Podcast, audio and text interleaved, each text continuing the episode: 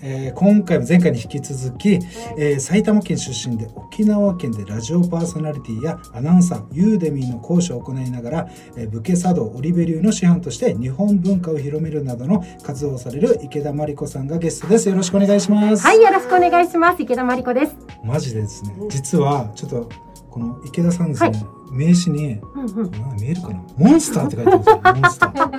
モンスターだけじゃないからちょっと誤解じゃないよモンスターって書いてるんですけど本当にですね喋り尽きないなっていうねあの楽しく聞かせていただいてるんですけど今回もそれ前回に負けずねいろいろ伺いたいと思いますよろしくお願いします、はい、よろしくお願いします。はいというところでえっ、ー、とまあ今回ですねまず武家、はい、え武家茶道オリベリューの、まあ、始めたきっかけ、はい、何だったんだろうというところからお聞きしたいんですけども、はい、きっかけは私の祖母がもう師範で、うんはい、もう生まれた頃とか物心ついた頃にはもうお弟子さんをたくさん引き連れて実家のお茶室でお稽古をしてたっていうのがそもそもの原点ですね。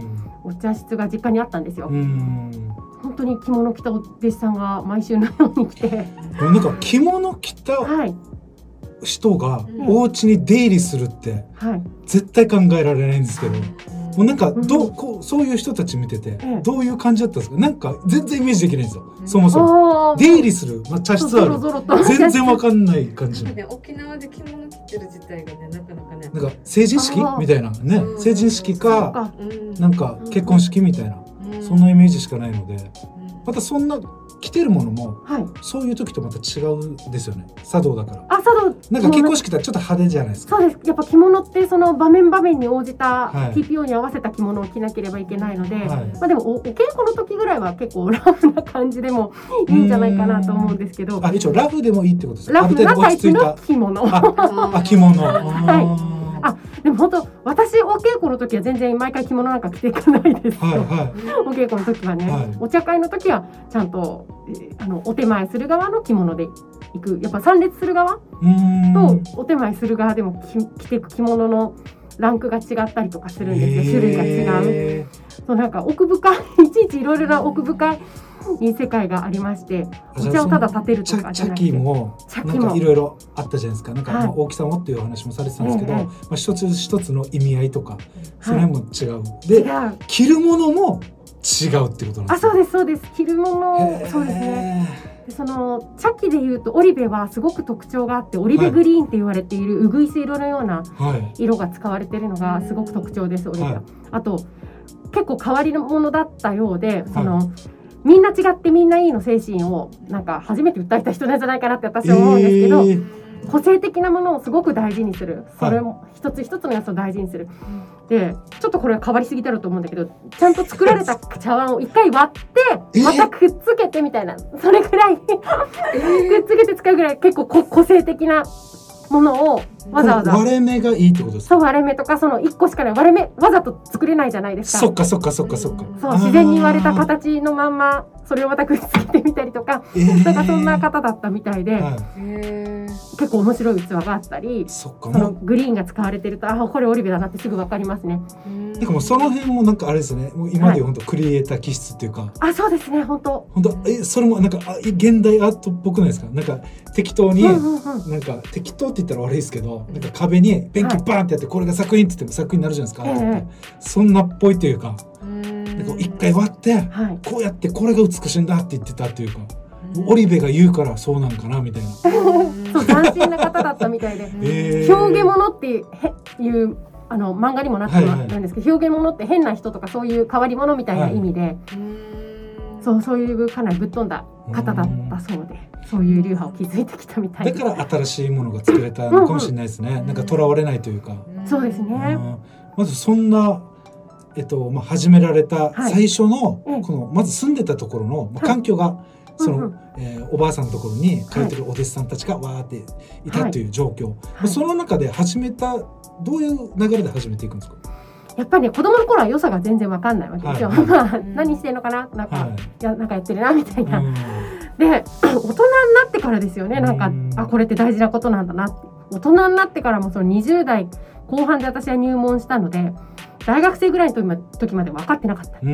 お茶って別にどう立てようが成分に変わんないだろうみたいな すごい冷めた人ってでもまあやっぱりその一緒に飲む人とか環境とかその季節の瞬間瞬間を味わうものなのでやっぱ成分は同じかもしれないけど味わい方が変わってくるんで味も変わってくるんですよね。でそういうことなんだろうなと思って入門したのがもう15年ぐらい前ですかねかれこれ正式に入門したのが。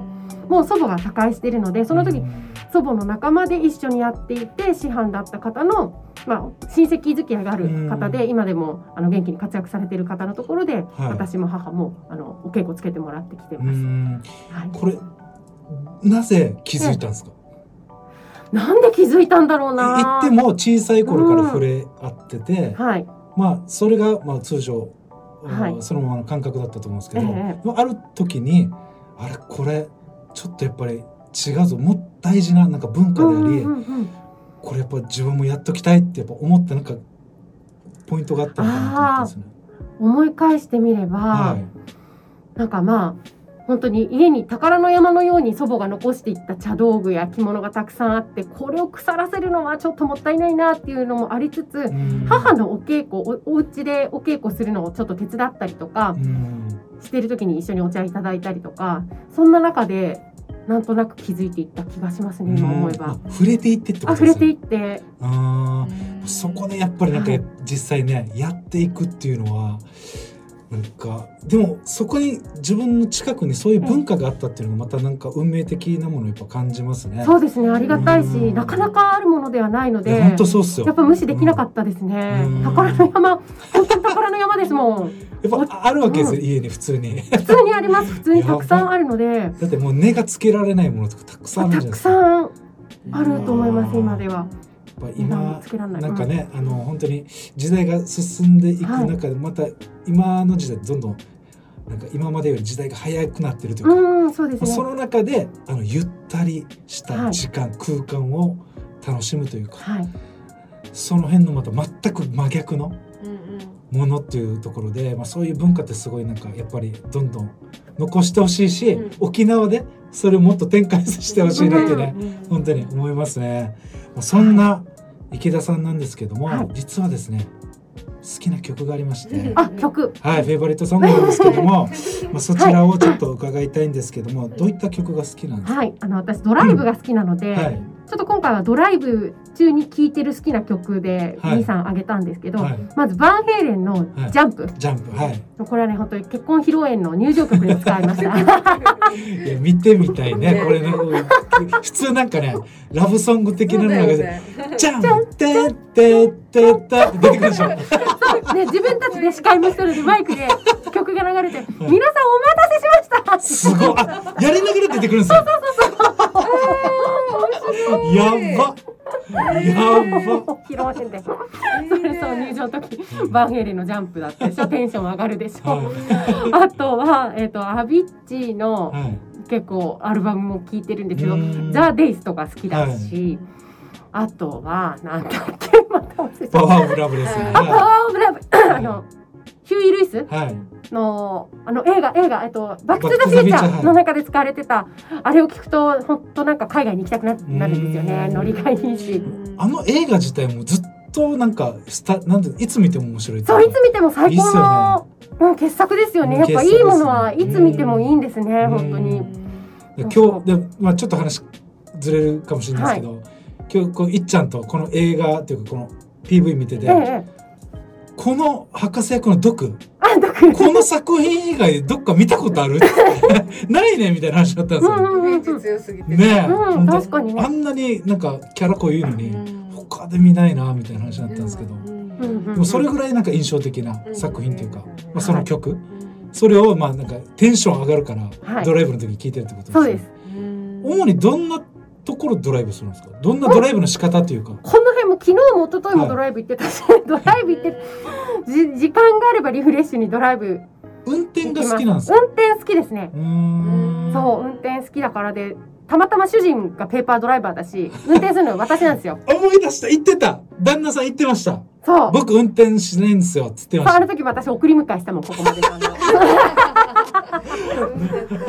そうなんですよ そうなので結構ドライブ好きでだからバイクの免許も取ったしですよね大型大型バイクですよね なんかもう今後？ハーレー？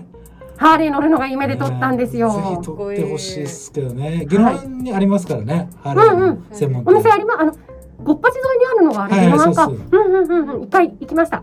あのお店入ったことあります？入りました入りました。部品部品むちゃくちゃ高いわけ。だそうからあんな高額に。なんかさ、あの タイヤのこの空気はい。入れるところにゴムとかあるんですよ。うんうんうんあそこの、えー、なんか装飾パーツみたいな。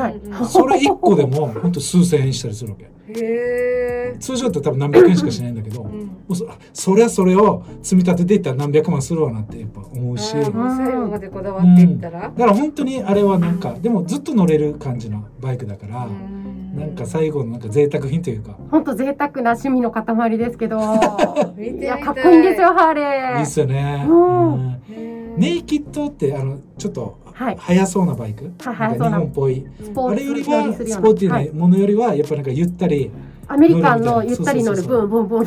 そういうのが欲しいんですよね。それでなんかバンヘイレン聞いてほしいね。あー聞きたいね。スピーカーなんかついてるもんね。つけてれるもんね。大きいのね。多分うんそうです。かっこいい。ということでまあ、はい。本当にあの文化の話からバンヘイレン、うん。ハーレーの話まで。まあ幅広い本当に幅広いかと思いきやもうコナミの話とかねもうねたくさんあったんですけども、はい。まあ、そんな、えー池田さんのまあ今後の見せる未来というところを、えー聞かせてほしいんですけども、はい。はい、えーもう世界中をですね旅しながらうん。冒険しながらですね生きていけたらなと思っておりまして。うんなんかたまたま旦那もそんなノリなのでうん。よかったなと思っています。だからこれから沖縄に拠点は作りたいんですけど、はい。作っていこうと確実に思うんですけどちょっと何年後かにまた沖縄離れちゃうだろうなとは思ってるんですよね。うん。でも拠点は作ってきたのでまたいつでも戻ってこられるようにああいいですね、はい。本当にまあそういうまたできそうな時代ですからね。そうですよ。そう。ネットでもね仕事できるし、はい。うん本当にまあそういう感じでも今後も楽しみなうん。池田さんなんですが、まあはい今回4回いろいろ聞かせていただいてきたんですけども、はい。まあ番組の感想いただいてよろしいですか？はい、もう普段はね、こうゲストとして出るってことはまずないので、すごく新鮮だったっていうのが、ね、MC 側なので大体ありがとうございます。楽しかったです。あと、喋りすぎましたね。時間足りないね、足りないね。あとは3時間ぐらいの特番だったらいいのになとか、打ち合わせの時に言ってた絵の話ができなかったのが、そうですね。またそれはまたちょっと楽しみにしていただいて、ははいい、今回ありがとうございました。はい、はい、どうもありがとうございました。というところで、えー今回ですね、埼玉県出身で沖縄県でラジオパーソナリティやアナウンサー、ユーデミの講師などを行いながら、日本文化も広める活動をされる池田真理子さんゲストです。以上です。はい、今回のゲスト池田真理子さんへのお問い合わせはインスタグラムやフェイスブックで池田真理子と検索するとアカウントがご覧いただけますのでご確認ください本日は以上になります! See you!